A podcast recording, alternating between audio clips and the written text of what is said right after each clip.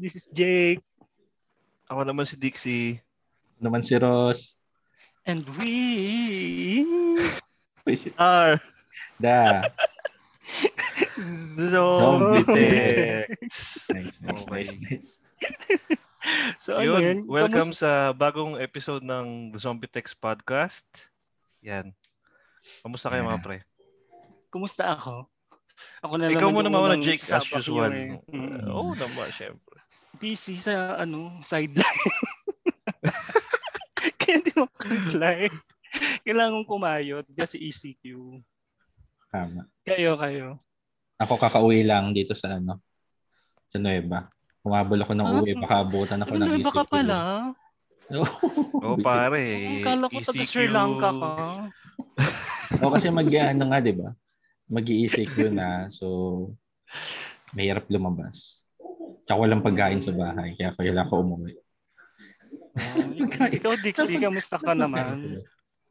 Okay naman. Ano, naka-leave ako ngayong week eh. Pero hindi pa rin ako makalabas kasi sobrang init pa rin eh. Kaya palang dami mong time.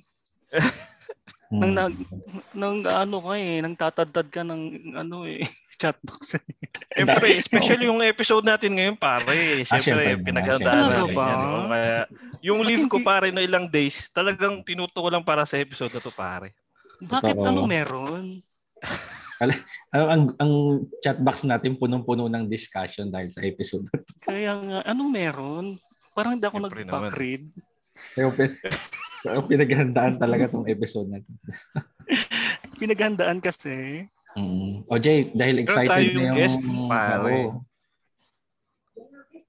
Ano? Excited na ang mga listeners natin. Pakilala mo ng ating special guest. First of guest. all, ba't hindi ako na-inform na may guest? Charot lang. Sige, huwag na nating patagalin. So, our guest for this episode, he's a graduate from Saint Louis University with a bachelor's degree in architecture and currently working as junior architect in a private company. Ladies and gentlemen, she is Chinita, gaya ko. Mukha bang Chinita? Ladies and gentlemen, she is also a beauty queen like me. Oh, Miss Archibaba ko dati. Ladies and gentlemen, please welcome Miss Chinatown twenty twenty, second runner-up.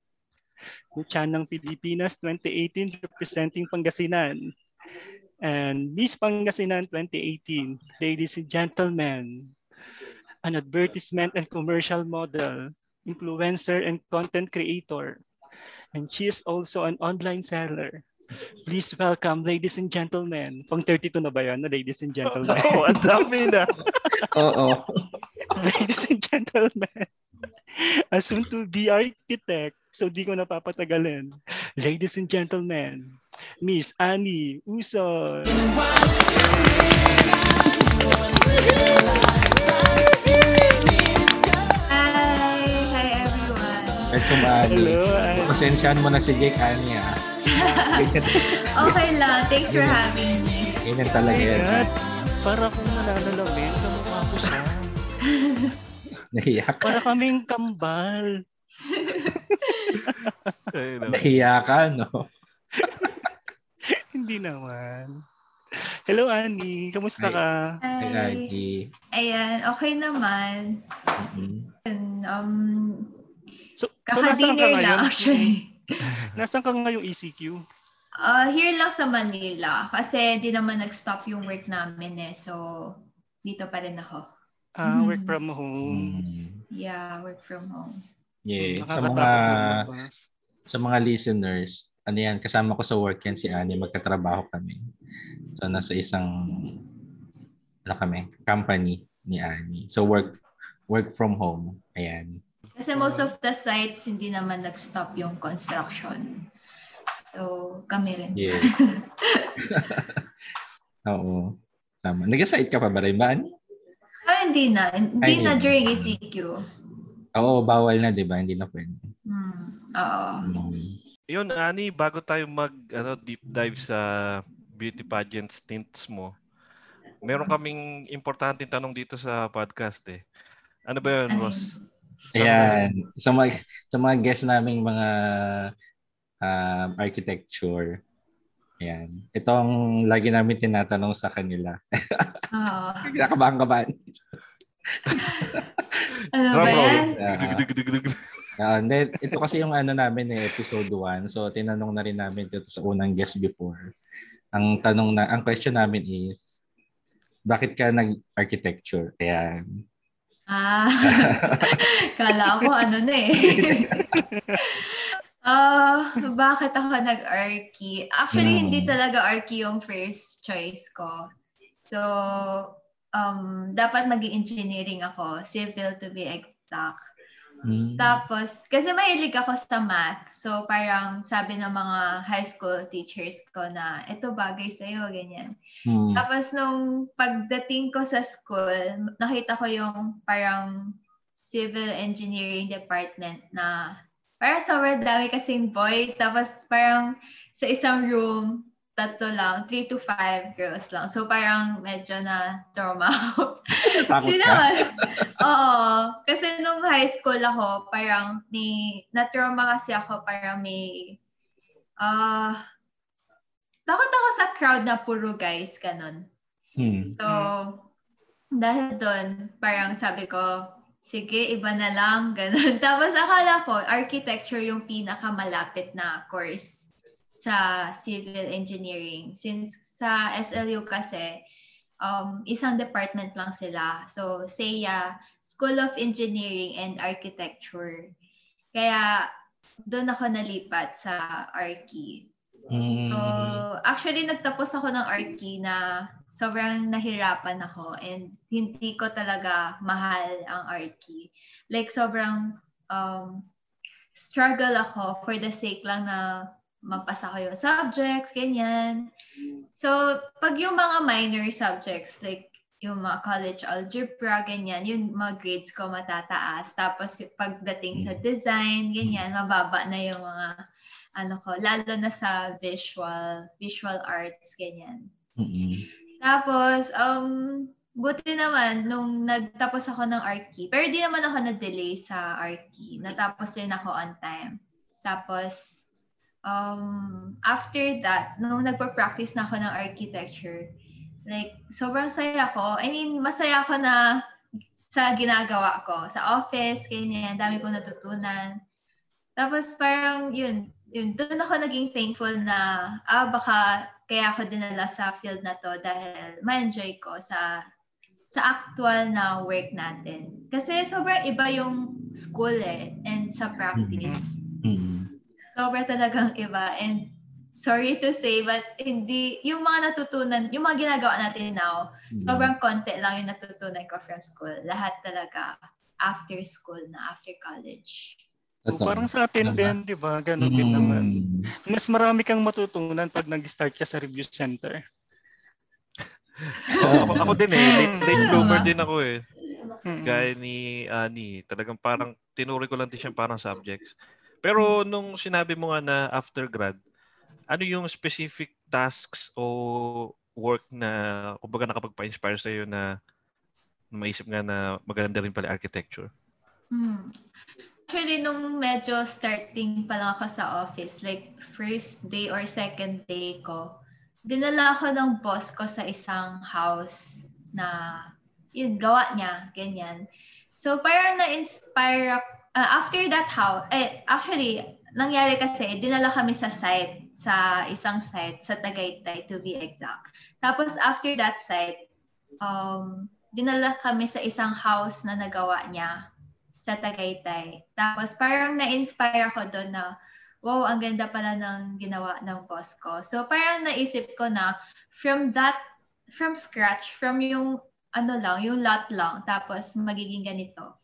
So, doon ako na-inspire na, oh, ang parang nakaka-inspire talaga yung mga ginagawa natin. Not just to us, but, you know, to the to our clients, to the users as well.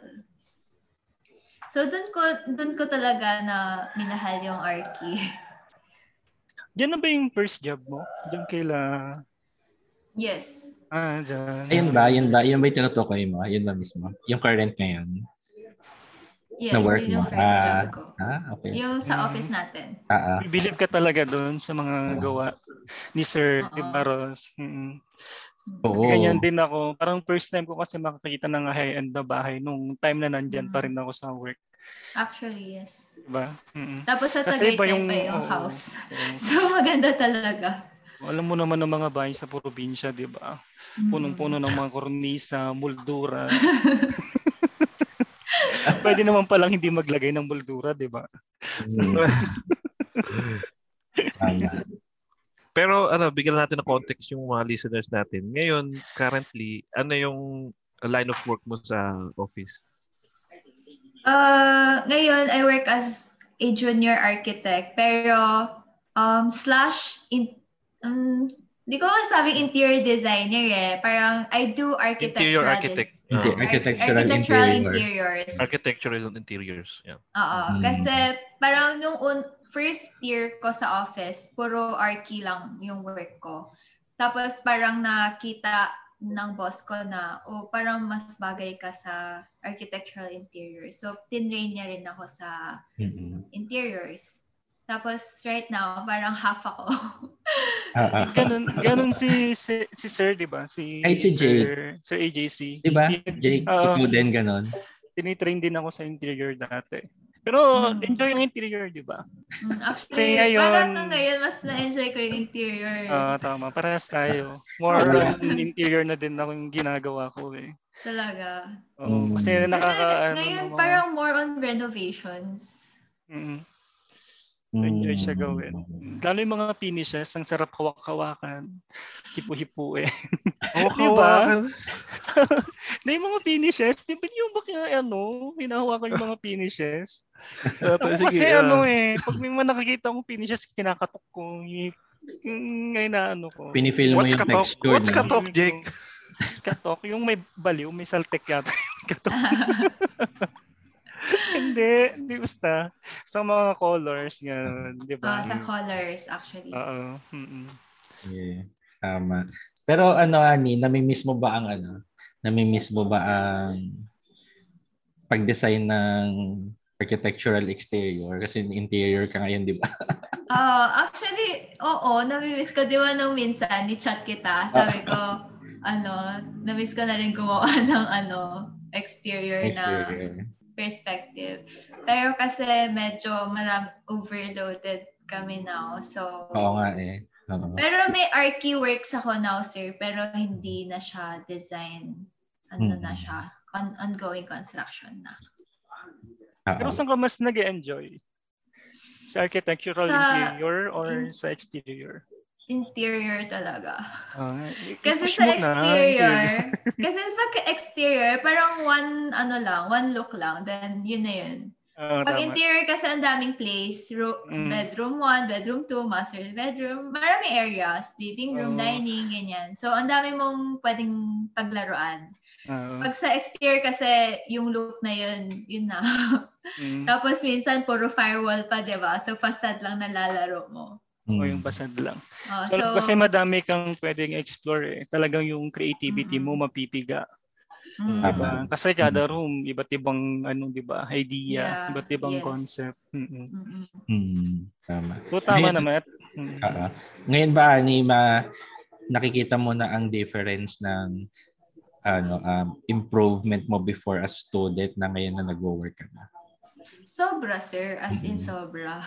As in lahat ng natutunan ko now. Sa work talaga siya galing. Sa school kasi more on objective type eh. Like, inaaral natin mga history, ganyan. Although na-apply din naman sa mga concepts, ganyan. Pero in actual na practice, hmm. talagang experience yung best teacher. Totoo. O kasi ano eh, hindi, parang nabang, nabanggit nga ni ng mentor natin, yung bossing natin na mm-hmm. hindi hindi kailangan laging theoretical yung design. So, kailangan isipin mo yung practical application kasi minsan hindi uubra yung ganyan, ganyan din sa design mo. Mm-hmm. Na ganun, di ba? Actually, nung medyo first weeks ko sa sa office, sir, ano, pinagalitan ako ng boss namin.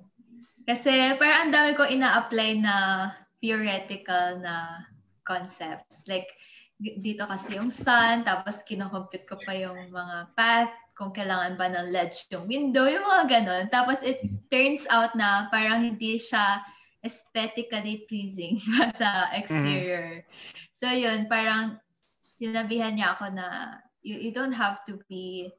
Um, you don't have to design this theoretically. Parang, uh, hindi, la, hindi kasi laging na-apply yung, sorry, pero hindi laging na-apply yung form follows function. Actually, mm. na-apply naman siya, pero pag sa aesthetics, minsan kasi, ano eh, iba pa rin. Depende sa situation. Hmm. Kahit, kahit ba sa, ano, sa S L U, sikat yung form follows function yan. Mm. Kasi sa amin sikat na sikat yan eh. Parang sikat yun sobra. Kaya sa actual practice ma- mahirapan ka, like torn ka between this and that. Mm. Ay, oh, dito okay. Sa Switzerland sikat din yan. Ah, kahit dyan. Ah, okay. Ay, dito sa akala, akala ko sa atin lang yun eh. Oh. Ay ano, Anie. Teka ba? Sorry, yung, yung tanong ko babalik na naman tayo sa school ha. Ano ba yun, Ross? Hindi organized.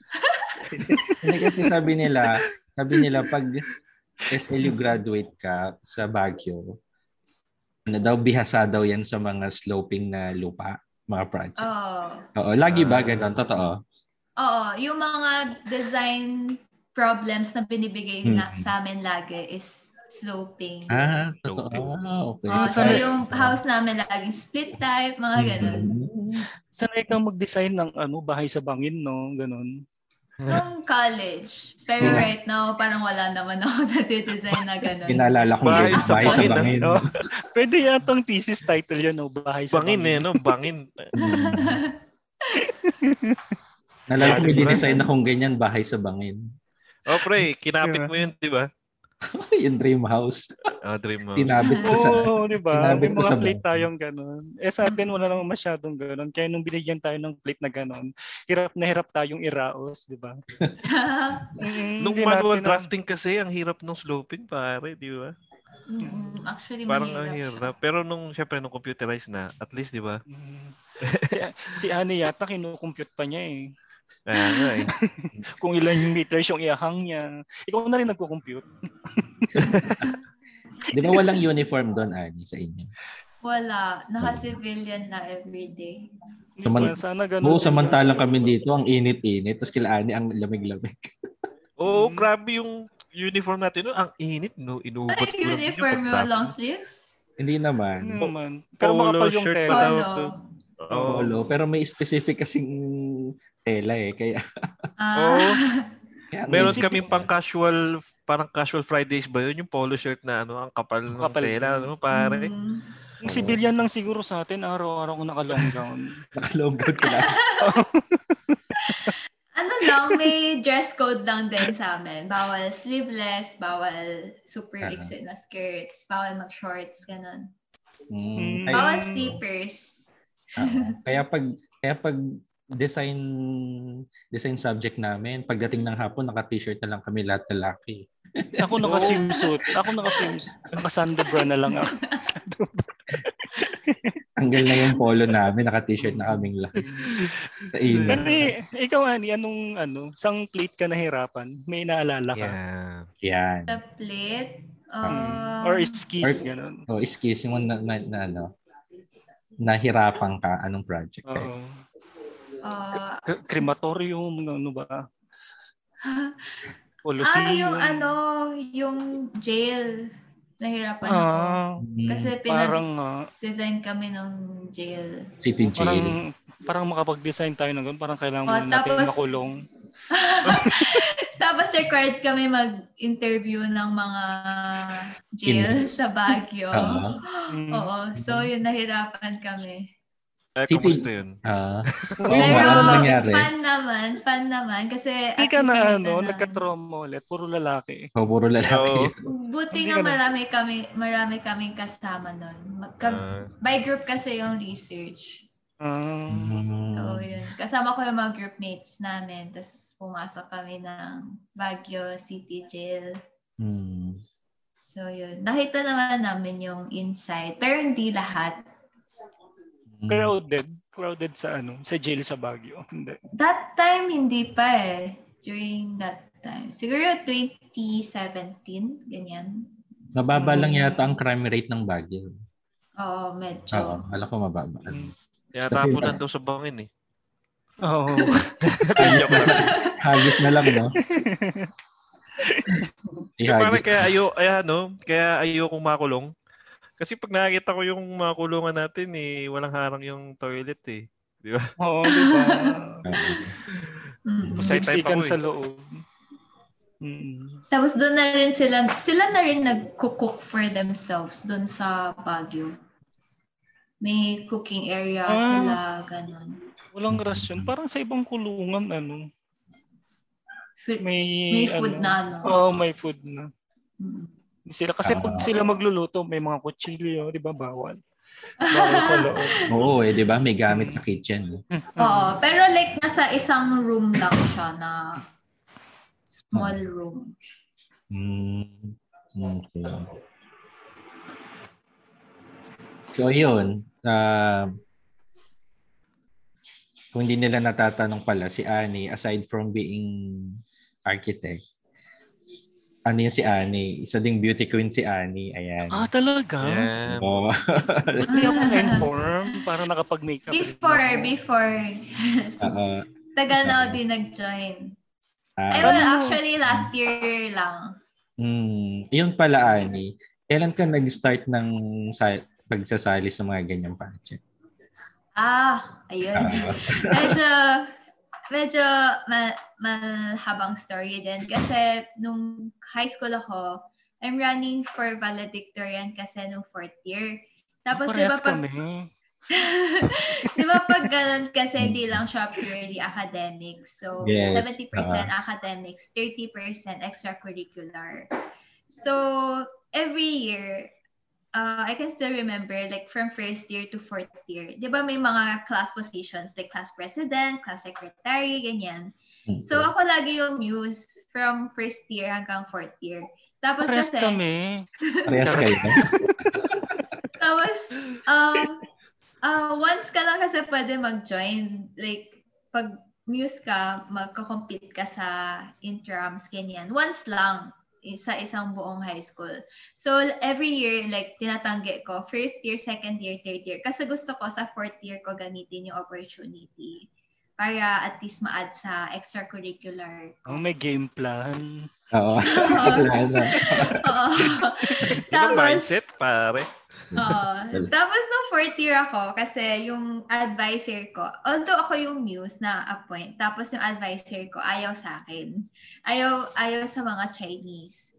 Pero Chinese school kami. Although Chinese school, kasi may mga hindi rin Chinese na Um, doon din nagsa-study, ganyan. Tapos, um, ayaw niya sa akin. So, di natuloy yung muse life ko. As in, never ako nag-compete.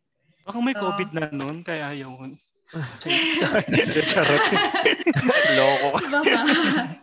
Na-foresee na niya. Mm-hmm. So, ayun. Um, actually, medyo nasad ako that time and medyo may galit dun sa advisor ko before. Pero hinayaan ko na lang kasi wala naman like magagawa ganun. Tapos nung nag-first year college na ako, parang in-approach ako nung um, isang Arki rin siya. Pero parang siya yung nag-organize ng Mister and Miss Arki sa S L U. Mm-hmm. Yeah, so in-approach niya ako na sabi niya, oh, would you like to join um, Mister and Miss Architecture for this year? Parang ganyan. Tapos, ano, di ako nag second thought na uh, di ako nag second thought, parang sinabi ko na yeah, sure, parang ganyan na ganyan. Automatic na. Oo, parang, oo naman, tagal mong hinintay, di ba? Oo, oo, as in parang yun that time kasi wala na, hindi na siya for extracurricular or what, parang gusto ko lang ipamuka dun sa ayaw nag-join sa akin na I can do this, parang ganun. Pero kaya hindi ka na nag ano, hindi ka na nag-valedictorian noon. Ah, uh, salutatorian. Ah, uh, okay pa rin naman. Hindi na nag-valedictorian. Mm. Pero it's not because of that naman. Marami din naman factor. Mm-hmm. So, ayun. Um, dahil doon, doon ako nag-start na mag, mag-pageant, ganyan. Mm. First year pa lang pala, no?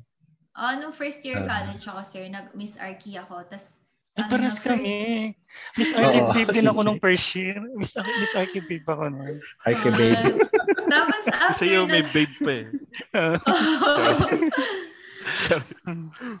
After nun, after nun kasi, um, after mo mag-Miss Arki, uh, may next level dun is Mister and Miss Seya, which is Mister and Miss School of Engineering and Architecture. Tapos ako yung uh, magre-represent level, ng ako yung magre-represent uh, ng Archie Department. Uh, Parang ganun. So, after that, nanalo, nanalo ako doon. Tapos may next level ulit. Parang ikaw yung magre-represent naman ng S E I A sa Mister and Miss S L U naman. So, para bang domino effect na kailangan ikaw na yun. Tuloy-tuloy na. Tuloy-tuloy na. Ang galing eh. Tapos nung after ko mag-Miss S E I A, since malaking department, yung S E I A department eh. Siya yung may pinakamaraming population sa buong S L U. Tapos, after that, nung pageant na yon, so maraming handlers, ganyan. So, after I won Miss S E I A, para maraming lumapit sa akin na, eh, gusto mo mag-join ng ganyan, mag-join ka ng ganyan, mag-join ng ganyan. So, ayun, pag kunyari may fashion shows or may pictorial, need na model, parang niko-contact na nila ako. Mm. So, yun, after that, yun na, tuloy-tuloy na siya. Nice. Parang na-enjoy ko rin naman kasi siya nung ginagawa ko siya. So, mm-hmm. accept lang ako ng accept. Na-delay lang konti yung game plan mo, no? Pero na-push pa rin. Pero nung, anong naging ano mo nung lumaba ka ng Miss S L U? Ikaw yung ah, nag-criteria. Nanalo ako Miss S L U, yes. Wow, congrats. Belated congrats. Pero oh, tagal na yun. May ano, may may pageant sa Archi Department nila. Ah, sa atin wala. Ah, sa inyo wala? Hindi, yung, yung, yung mismong Archi mismo. Ah, Mister and Miss Arki, wala. Oh, walang, wala tayong architecture wala, eh. department na pageant. Miss Gay sa amin. Miss oh. Gay meron. ano, ano lang sa inyo, sir? Ano lang? Miss Arki, babe. Di ba ganun? Eh, meron, meron kami ng sa school, yung Mister and Miss Uh, N U S D. Pero ah, walang, walang sumasaling Arki eh. Meron ah, lang isa. Okay. Meron lang isa mm. nun. May title holder lang nun isa. So, hindi na naulit. Ah, mm. Parang in-appoint lang siya, sir. Ganyan. Hindi. Ano. Oo, parang wala siyang choice. Wali yan.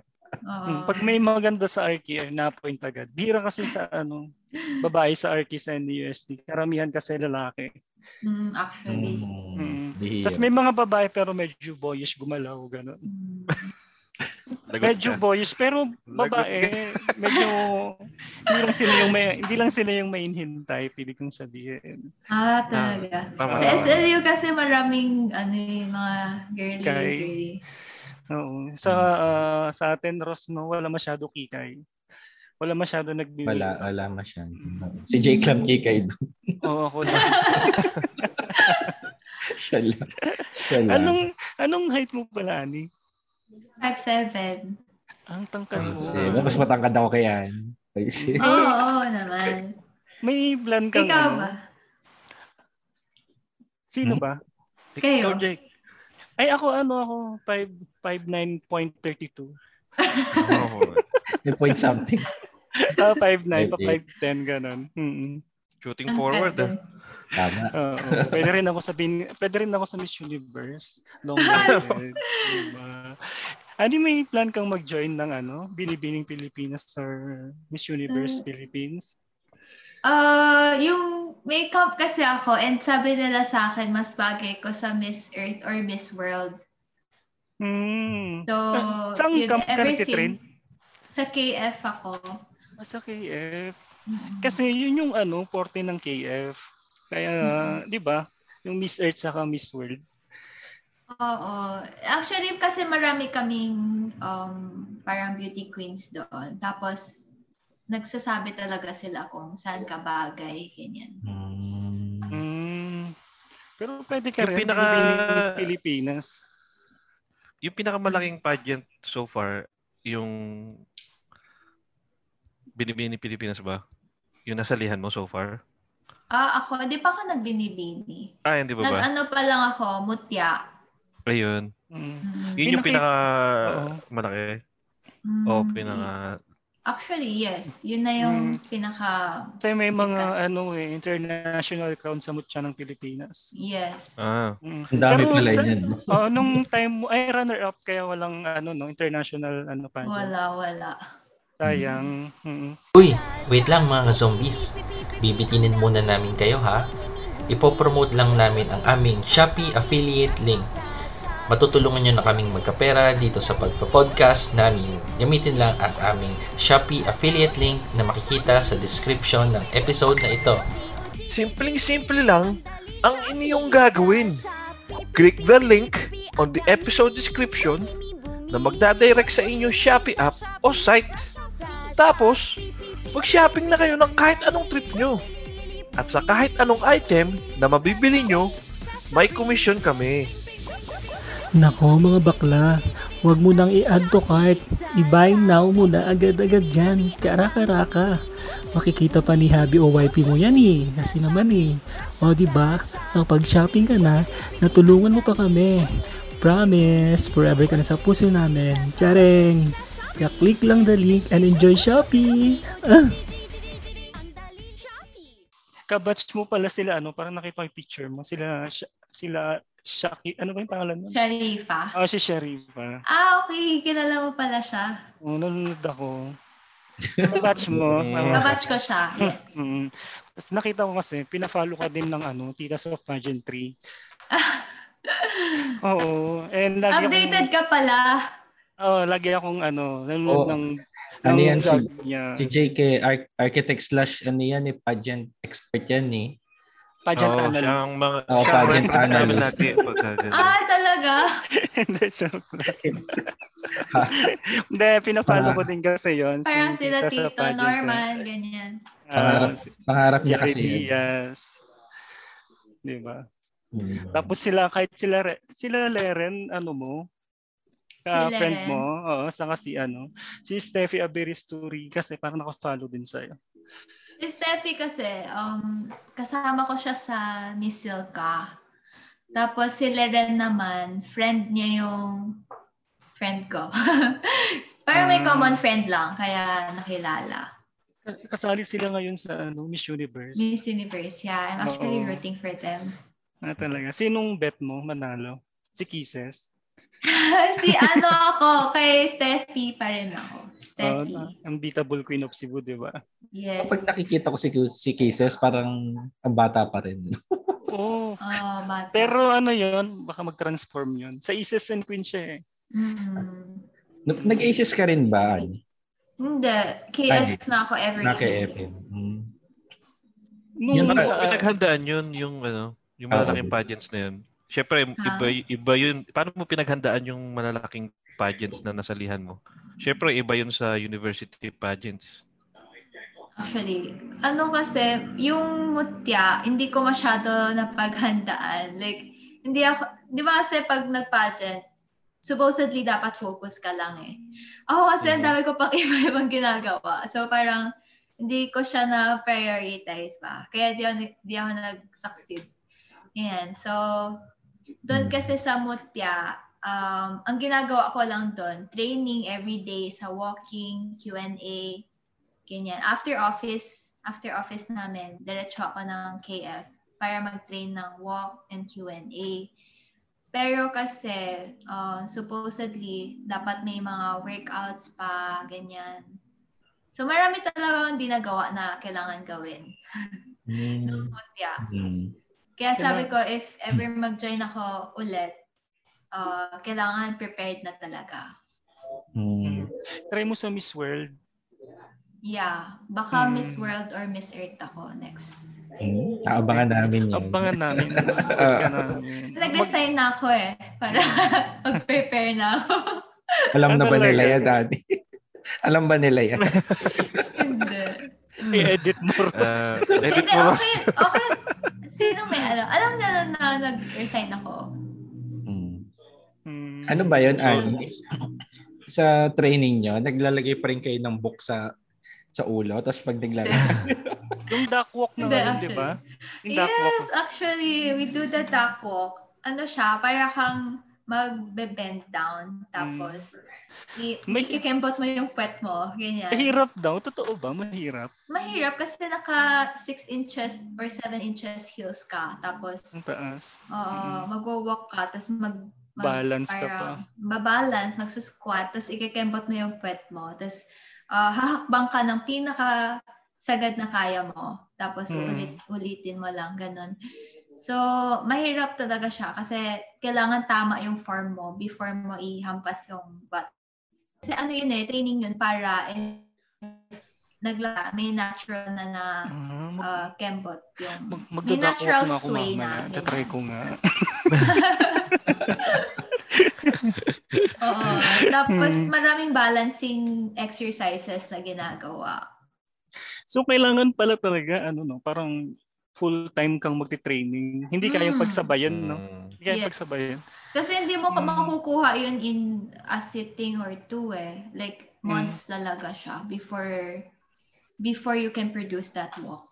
Mm-hmm. Mm. So, tapos ako, madami. Ang problem ko pa kasi, may scolio ako. So, medyo naha, nahihirapan yung training. Si Katriao na din, may scolio, di ba? Oo. Uh, so, uh, alam ko, meron. Oo. Uh, Yeah, pati mga ganong, mga ganong information talagang alam na alam mo. Mas mahirap kasi yun mag-train eh. Mm-hmm. So ilang months yung training usually? Matagal. Siguro two to three, ganyan. Usually ah.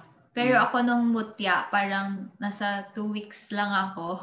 Ah, mabilisan. Oh, hindi talaga ako ready.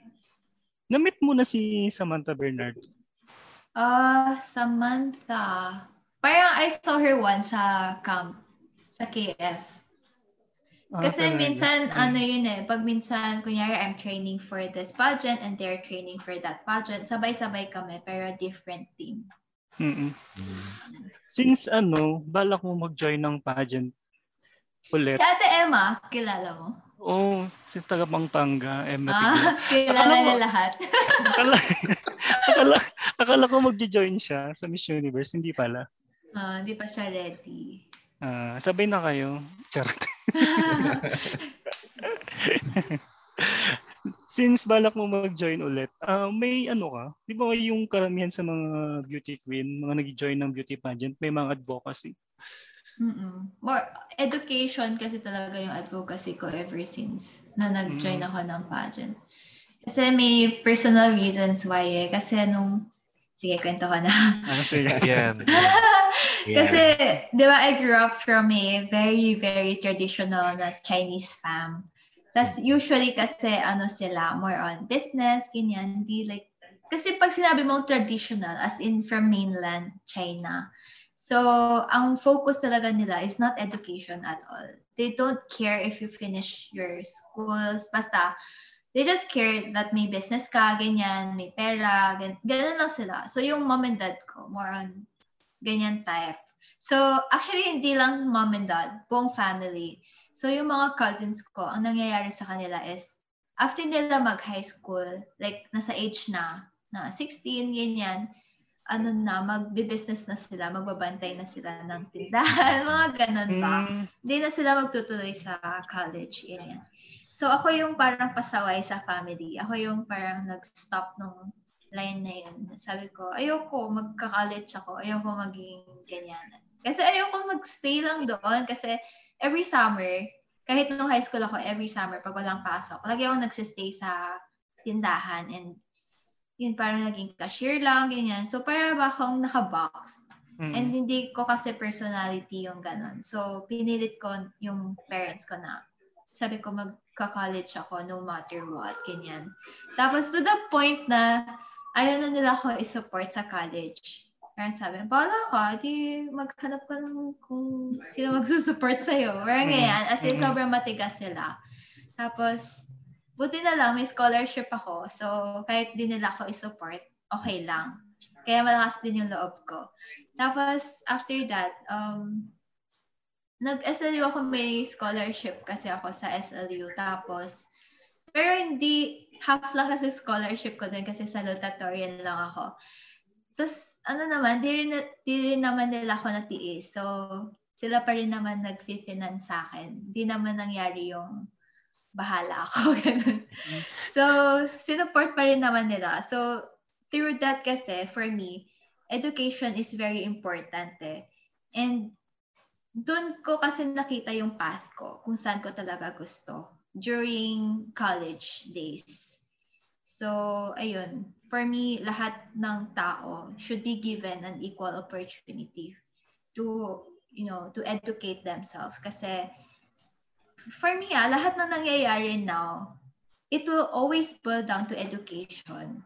So, mm-hmm. pag may education, kung hindi ka, like, mga maraming crimes. Bakit? Because mm-hmm. wala sila yung mga basic foundation ng uh, discipline, manners, yung mga ganun. So, ever since talaga, like, I know it's a cliche, pero education talaga yung pinaglalaban ko.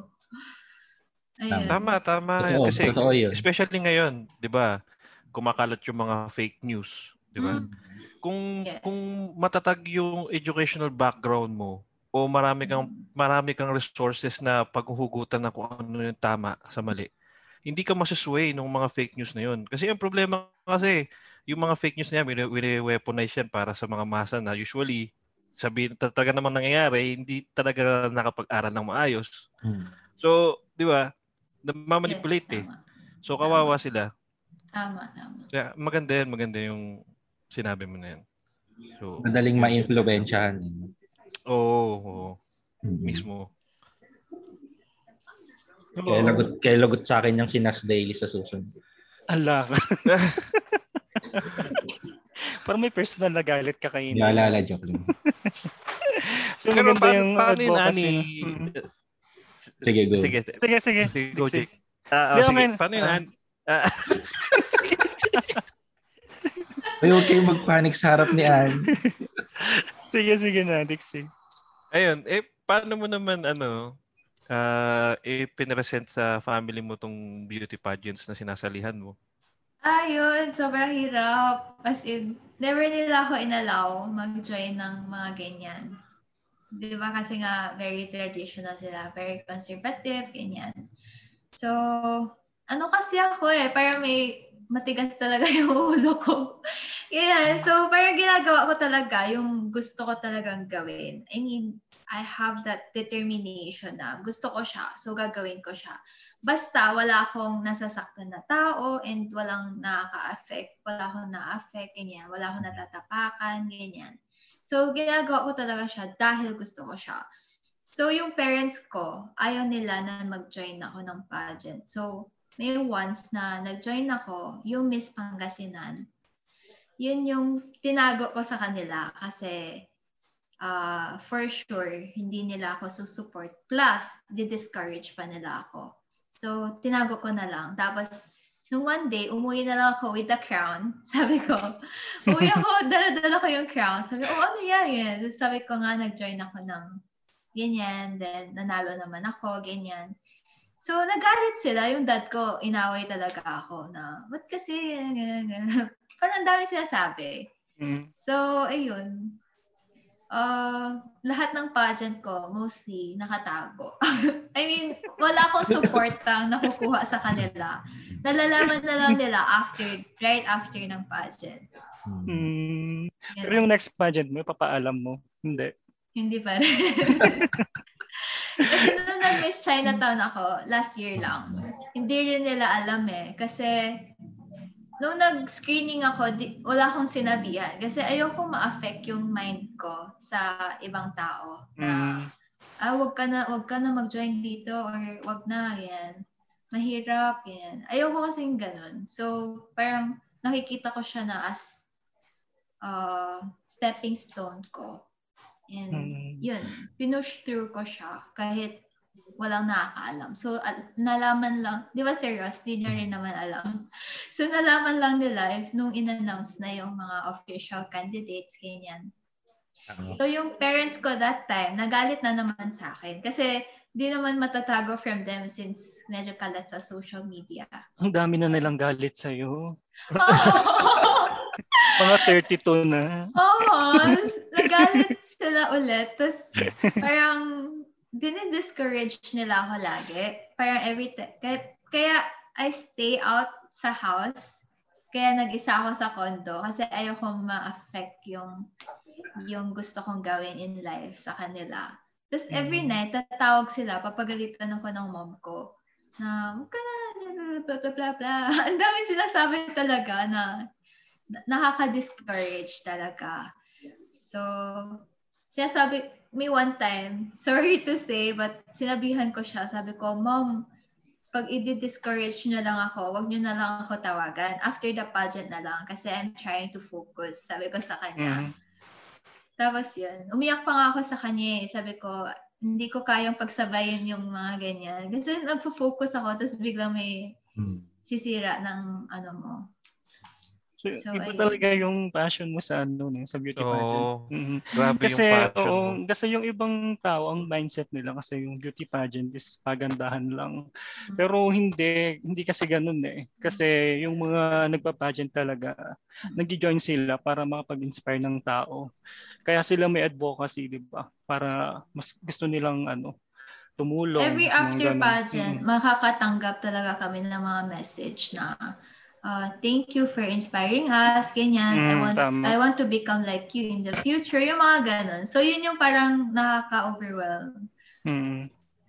Lalo nice. Yan, yung ano pa yung advocacy niya about education, di ba? So, madami may inspire sa kanya. Hmm. Napakaganda. Tama. So, ano, sino yung, may paborito kang ano, uh, Miss Universe? Miss Universe? Si Kakirona uh, talaga. As in, parang, uh, parang feel ko after niya. Parang ang taas na ng standard. Oo, oh, tama. Iba kasi yung ano eh, iniwang ano ni Katriona. Oh, standard. Yeah. Ang taas. Mm-hmm. Mm-hmm. Tapos every time she, she talks, nag-goosebumps ako talaga. Kasi mm-hmm. ang galing niya, parang sobrang talino niya. And ang galing niya to present herself. Ganyan. Saka grabe yung preparation niya kasi sa Binibining Pilipinas bago siya mag-join parang one year yata siya nag-prepare eh. Parang ganun. Actually, yes. Mm-mm. Or more pa kasi di ba oh. nag-Miss World pa muna siya. Ganyan. Uh, Miss World. Mm-hmm. Saka paras kay ni ano, parang si Nicole Cordoves din sa Miss Chinatown din siya nag-start di ba? Mm, yes, si Nicole, actually, nag-join na ako ng Miss Chinatown, kabatch ni Nicole. Ah, talaga? Bata si Nicole yung nanalo? Si Nicole nanalo? Oo, si Nicole yung nanalo. Pero ang galing din mo, galing mm. din niya. Talagang ano, yung communication skills, ano, magaling. Magaling. Mm. Twice mo na, no? Mag-Chinatown. Yes, kasi yung first time ko, sixteen years old pa lang ako nun. Tapos, pwede, sixteen? Hindi, hindi pwede. Dapat eighteen. Kaso, sabi nila, okay na yun, mukha ka namang eighteen, sabi sa akin. Hindi na, yeah. Hmm. So, inalaw nila ako. Parang, wala, for experience lang. Hmm. Actually, that time, hindi ko talaga inakala na makukuha ko. Kasi parang nakita ko lang sa T V na, yun nga, yung submit your application now, mga ganun. So, I tried. Sabi ko, di naman ako makukuha dyan kasi underage pa ako, ganyan. Pero, yun, not knowing na nakuha naman ako. And yun yung time na, di ba, nag-shift tayo ng calendar.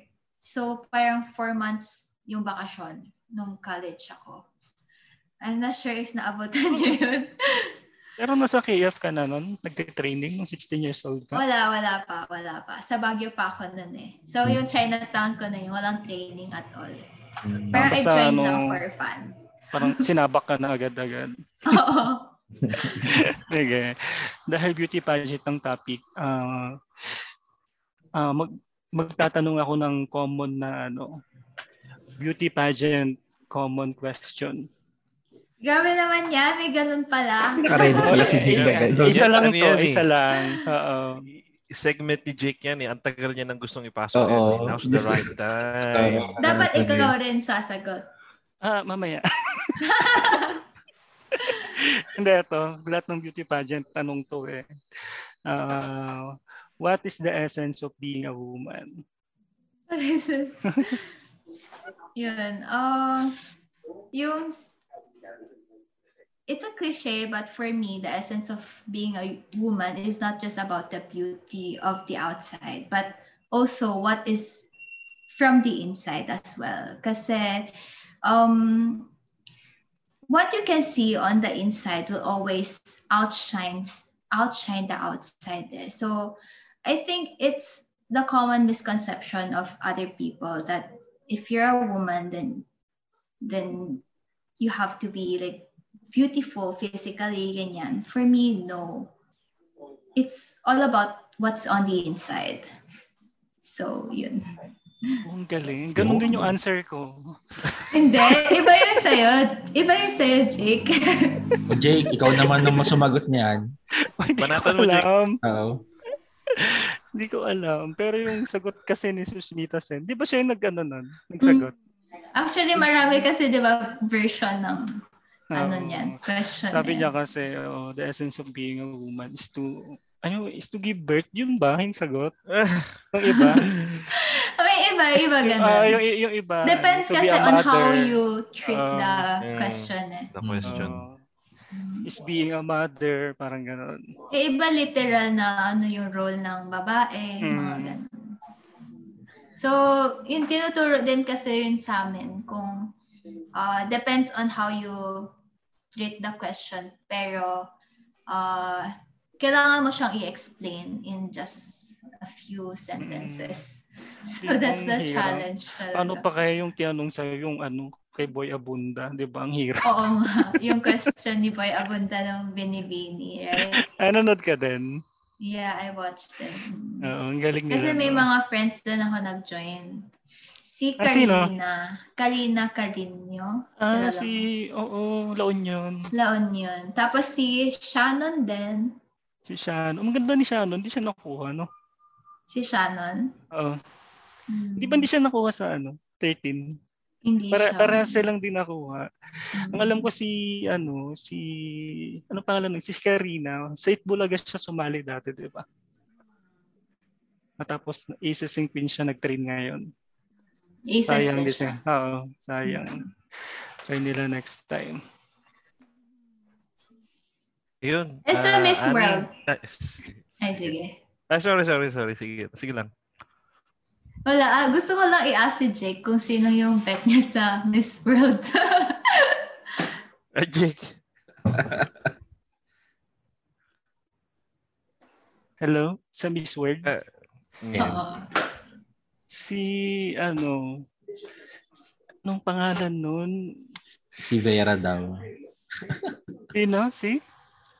Hindi kasi si, ano, si, si Dindi sana. Si Dindi sana kaso supra na siya, di ba?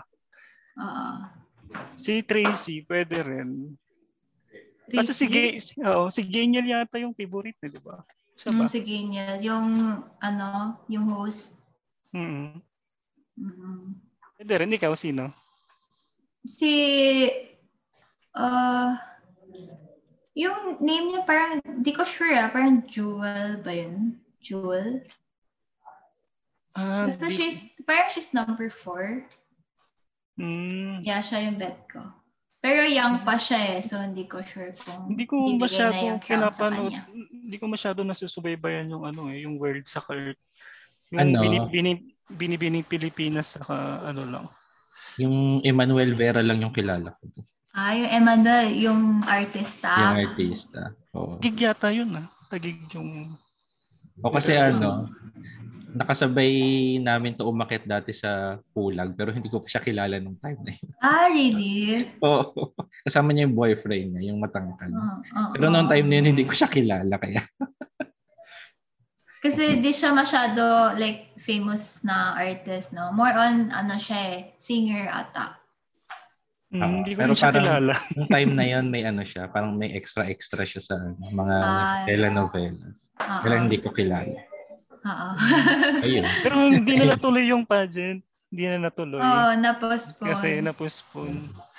Ayan. Pero yung Miss Earth matutuloy ah. Pero virtual kasi sila. Kaya mm-hmm. medyo... Itong Sunday na. Mm. May issue doon ah sa Miss World. Anong issue? Yung si ano, si Joy Barcorma. Ah, yung sa, sa drugs. Oo, Oo nagda-drugs daw, ganun. Mm.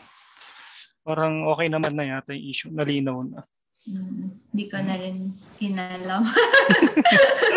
Pinapanood ko lang kaninang umaga yung interview nyo kay ano, kay Fu, kay Fu ba yun? Mm. Mm. Sorry. sorry, sorry. Ano yung question mo, Dixie? Ay, hindi kasi ano, di, meron kasi kami ngayong bagong segment dito sa aming podcast. Ah. Ikaw, ikaw ang unang ikaw ang unang makaka, ano ba tawag dun, Jake? So, yung experience. Maka-experience. Ano yan? Madali lang to. Hindi ka na, ano. Ano ba yan? Ano ba to, ano, Toldix? Ito yung ano namin, yung bagong segment namin, yung Quiz and Tell. Quiz and Tell. Hello. Ito yung, uh, ito yung, ito yung quiz na kahit si Boy Abunda hindi kayang sagutin. Yung brain cells ay aming guguluhin. Quiz na pang alien ay yung sasagutin. Good luck sa The Zombie Text. Quiz and Tell. So, i-discuss ko yung mechanics. Okay. Simpleng-simple lang mechanics ng game na ito. Kailangan mo lang masagot ng tamang ng mga quiz question. Don't worry, multiple choice naman ang format ng mga tanong na ito. Pero kung sakaling mali ang iyong answer, kailangan mong sagutin ng follow-up personal controversial na tanong na tinatawag naming tell. Tell question. Exciting, di ba? Kaya Ali, let's quiz and tell! So, kaya. Yan, yan, yan. Ayan, mag-share si Dixie ng screen. Ayan, naka-share na siya. Pinapakapa niyo si Anie. Kinakabahan na ako. Madali na yung questions. O, yan. Sige, sige. So, para sa mga listeners, ang question number one. Approximately, how many red blood cells are present in an adult human body? Letter A, twenty-five trillion. B, twenty-six trillion. C, twenty-seven trillion. Or D, twenty-eight trillion. Pwede ko ba i-google muna? Mag-guess ka na. C. C. Okay. Ang correct answer ay... A. A. Sabi na nga A eh. So, sabi kasi sa exam, puro C daw dapat eh. Oo. Pag hindi alam, di ba? Pag hindi alam.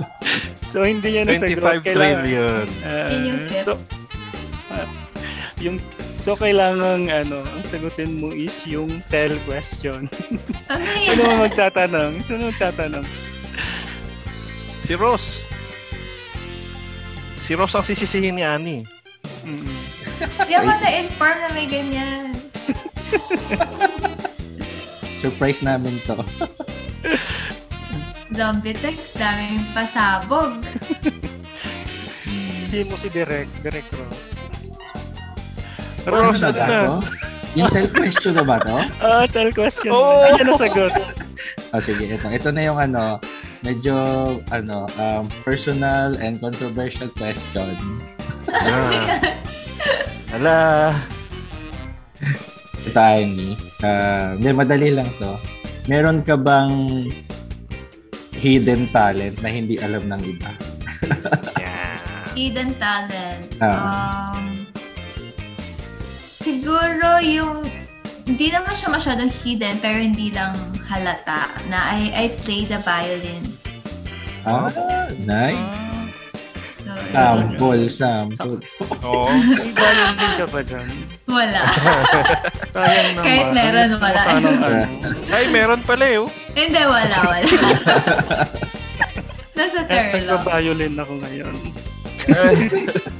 Pati ikaw, Jake, nagpa-violin ka din.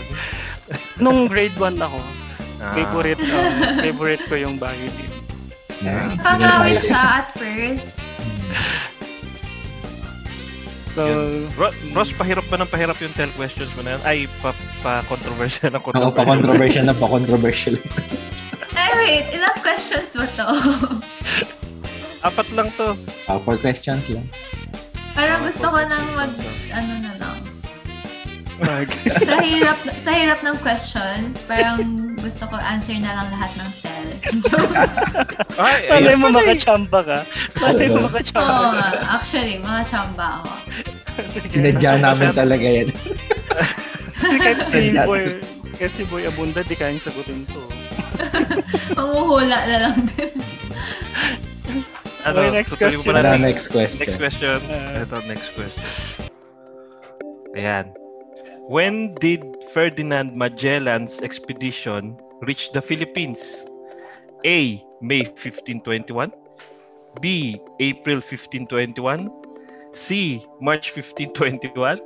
Or February, or D. February fifteen twenty-one. Ano ba yan? B. April fifteen twenty-one. Okay, ang correct answer ay C. March fifteen twenty-one. Ayan, dapat nag-C. Sabi kasi yung C I. Okay, sino magkatay question? Ang sisisihin sa question na yan? Si Jake. Gabi naman yan. So, sino magkatay ako? Tell question. Okay. Ang tell question ko ay very controversial. Hindi. Ano yung ano, yung pinaka nakakahiyang nagawa mo?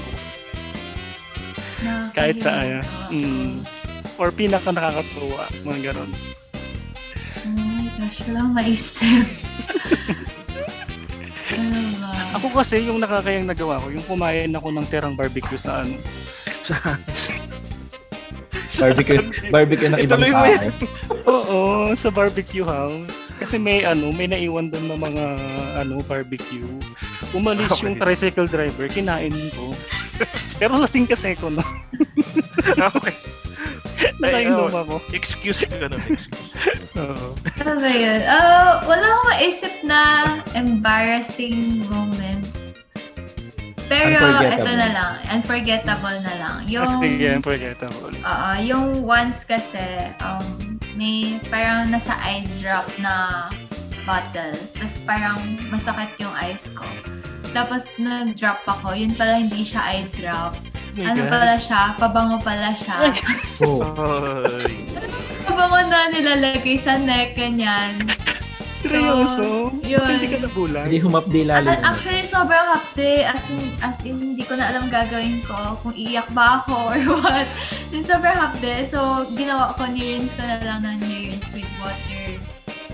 So, ayun. Buting hindi ako nabulag. Nakakatakot. Tapos parang naka three drops pa ako nun. Hindi so, mo binas, ha? Hindi, Chinese kasi siya. Hindi ah, okay. ko alam. Kay mommy yun, so yun, pabango. sobrang oo, sobrang outdated ako, di ko alam may ganun palang pabango. Kasi yung, yung, yung, yung, yung bottle niya same sa item. Hmm, alam mo yung parang ganun, tas may patulis uh, sa taas. Uh, Usually, di ba pabango, spray lang, uh, ganyan. Cologne lang naman yung ginaganon. Mm. Kaya yun, yun yung unforgettable na moment. Nice. Okay. Okay. Okay. Next question, question number three. Ito. What was the name of the first Ferrari road car? A. one forty-seven S. B. one fifty-nine S. C. one sixty-three S. Or D. one twenty-five S. Ano ba yan? Kanino question yan? Hey, Dixie. Hindi, hindi sa akin yan. Ah, uh, B. Nako. Ang correct answer ay mali na na. D. Ano ba yan? Ang sisisihin dito si Ross. Ross na naman. Malas ako sa mga hula games. Oh, Ross. Si Dix, ano yung real question ha? Wala akong tell questions pare, kayong dalawa lang. Ay, wala ako. Mayroon ikaw. Wala ako. Oro, sigaw na. Teka. Uh, sige, sige, ito na lang. Ay, ikaw na, ikaw na. Sino ang iyong celebrity crush? Ayan. Celebrity crush? Um, actually, I'm not that type of person na fangirling over someone, no? Pero, um, wait lang. Narinig niyo ba yun? Okay, ambulance. ambulance. So, ayun. Um, siguro kung pagpipiliin talaga ako, si Sian Lim yung pipiliin ko. Kasi nung mm-hmm. Miss Chinatown ako for the first time. Kasi nadapa ako with uh, that high heels. As in, paakit ako ng stage. Tapos nadapa ako. Like, napahiga ako sa harap niya. Parang ganun. Tapos, uh, ano, siya yung tumulong sa akin. So, wala. Kinilig lang ako. Parang, oh, he's so gentle. Uh, parang yan. Feeling mo itong si Kim Chulon. Hindi naman. si Kim, si, si Anie, si Kim Chulon tayo na yun. Oo. Parang ang gentle niya kasi. Dapat kumanta ka nun ng bawal lumatas. Bawal lumatas. So ba si Mister Right? Ah, Mister Right. So parang pwede rin yun sa embarrassing mo, no? Ah, oh, pwede rin na siya. Uh, okay, yeah. Pakita ko ng stage, nadapa ako. Pero nakita sa camera, hindi naman. Hindi, uh, hindi siya, ano, hindi siya live. I mean, uh, practice pa lang kami that time. Uh, kung andun siguro ako, madalas kong mag, ano, matapin. Madapa, no? Madapa. So, next question. Uh, next question. Madali lang to. Ayan. How many question number four? How many rivets were approximately used in the Eiffel Tower in Paris? Is it A, one point five million, B, two point five million, C, three point five million, or D, four point five million? Um, dali ah. B. B. B. Correct answer ay... Uy! B! Finally! Kasi alam mo kung bakit. Lahat ng letters na lumabas na yung answer. Oo nga. Oo nga. Paisip. Ang galing. Ang galing, ang galing, di ba? Okay. Nakita mo kayo na. Nakuha niyo yung pattern. Nakuha niyo yung pattern. One over four. Sa- sayang yung isang tell question natin. sobrang, sobrang controversial ba niyan? Oo. So, yun. Salamat sa pagiging sports. Ang hirap ng questions. Ang nice naman ng section na yun. So fun. Parang gusto pa niya sumagot ng tell question. Dapat pala. Kasi at least may natutunan akong iba, di ba? Oo, natandaan mo ba? Tinandaan mo ba? Like one point two five million yung ano, rivets. Mga gano'n. So, ayun, dito nagtatapos ang um, quiz and tell. Nice! So, sana nag-enjoy yung mga listeners sa bagong segment natin, no? Mm-mm. Sana. Mm. Wait, I have a question lang. Uh, paano nyo nalalaman kung, um, you know, yung mga comments ng listeners, ganyan, meron ba, like, ano, comment section sa podcast? Sorry, I'm not really familiar eh. Uh, actually, sa ano kasi sa sa podcast na ano, walang mga comment section dun. So, mm-hmm. more on sa Facebook na siya. Ah, okay. So, like, ina-upload nyo rin sa Facebook, no? Mm, yung ina-upload namin yung link and then, ayun, oh. direkta na siya sa mga platform ng mm, na podcast. So, usually, usually numbers of numbers of listener yung makikita mo sa podcast. Ah, talaga. Ah, yeah. I see. Yung engagement sa uh, social media din. Nakikita. Doon din namin siya, uh, doon din namin tinitingnan. Mm. So far, okay naman mga comments. Ayun. Uman, unti-unti naman dumadami yung listeners. Dati kasi thirty-two lang. Uh, pero feeling ko after nito, one hundred na yan. Oo, malakas. So yung last na episode nyo is thirty-two? Hindi, joke lang. Niloloko si Anie. Hindi, ilan ba yun? Medyo madami rin eh. Mm, di ba kasi through time yun, di naman siya like one day... Mm-mm, ano, mm-mm. Through time, dumadami siya ng dumadami, right? Mm-mm. Yes. Mm-mm. Nice. So, after nito, thousand mm, na yan. Mm. Uh, oh. So, so, baka ano, may ano? Ano? Uh, eh, eh, yung mm. last words lang siguro muna. Uh-oh. No? Or baka dahil, may gustong ano si, ano, oh, si Anie. Mm. Kasi, kasi, yun nga, salamat Anie doon sa pag-share mo nung Uh, nung struggles mo sa anong stories mo tungkol stories. sa pageants, di ba? Mm. So, talagang talagang uh, gusto mo yung passion na ginagawa mo na yun. So, siguro advice lang siguro sa mga tao na ganun na although meron silang career, pero meron silang side hustles or passion projects. Mm.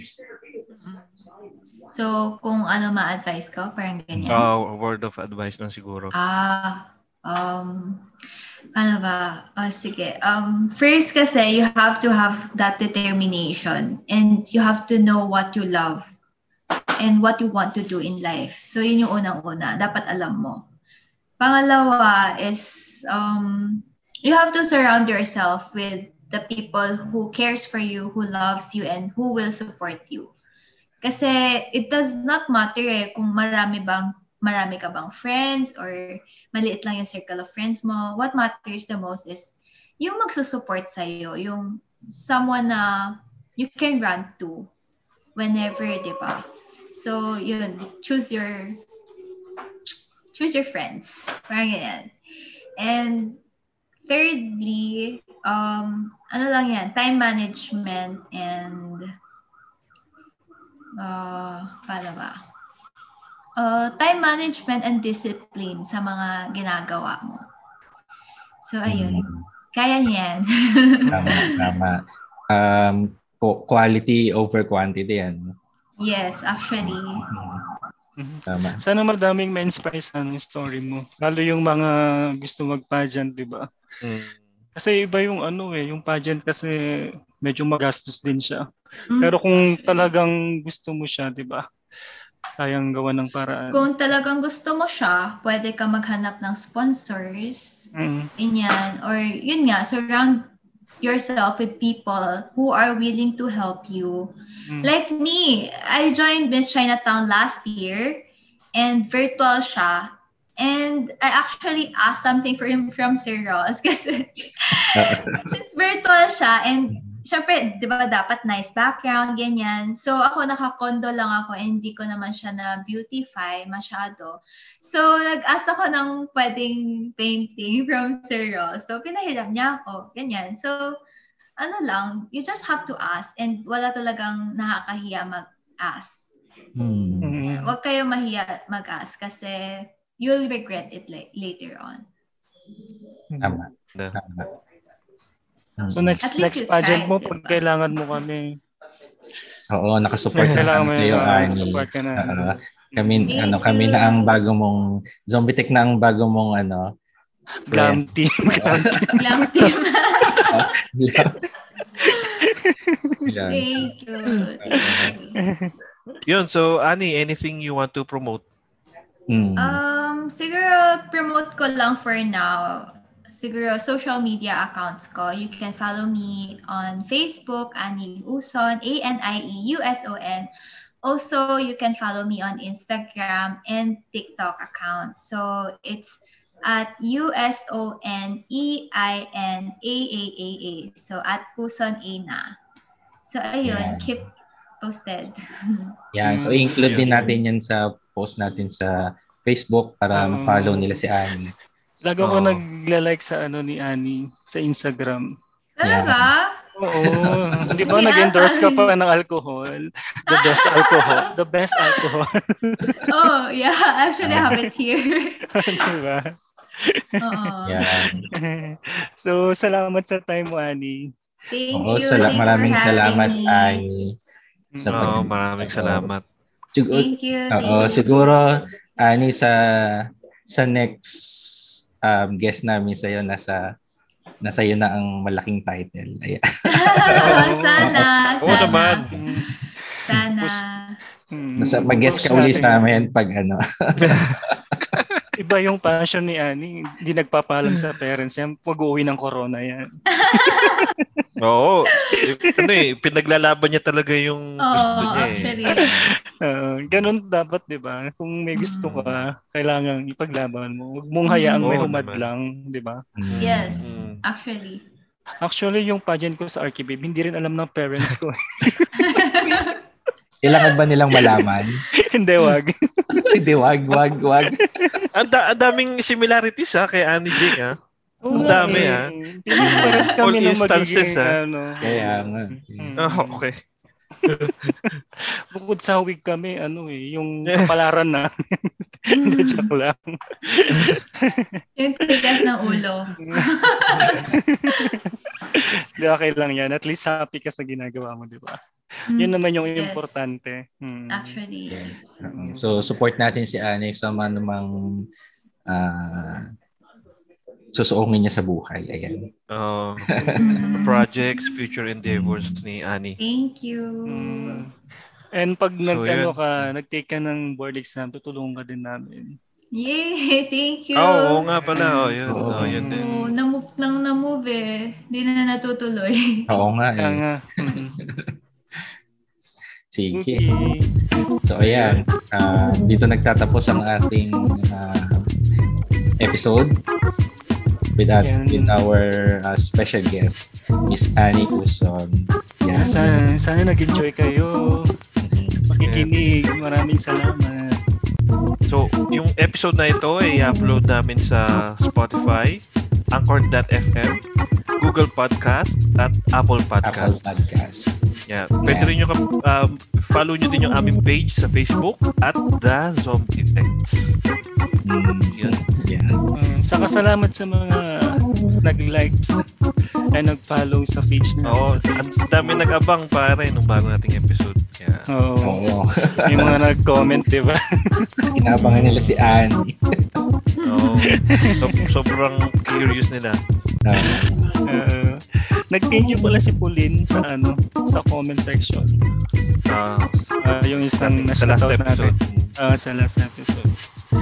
So ayun. Yan, so ayun. Bago tayo magtapos, Anie, ah, uh, uh, nagpapakilala ka isa-isa and then sabi, ay hindi pala papakilala lang isa-isa. And then ikaw yung last nagpakilala. Hello, this is Jake. Ako naman si Dixie. Ako naman si Ross. And I'm Anie. And we are the Zombies.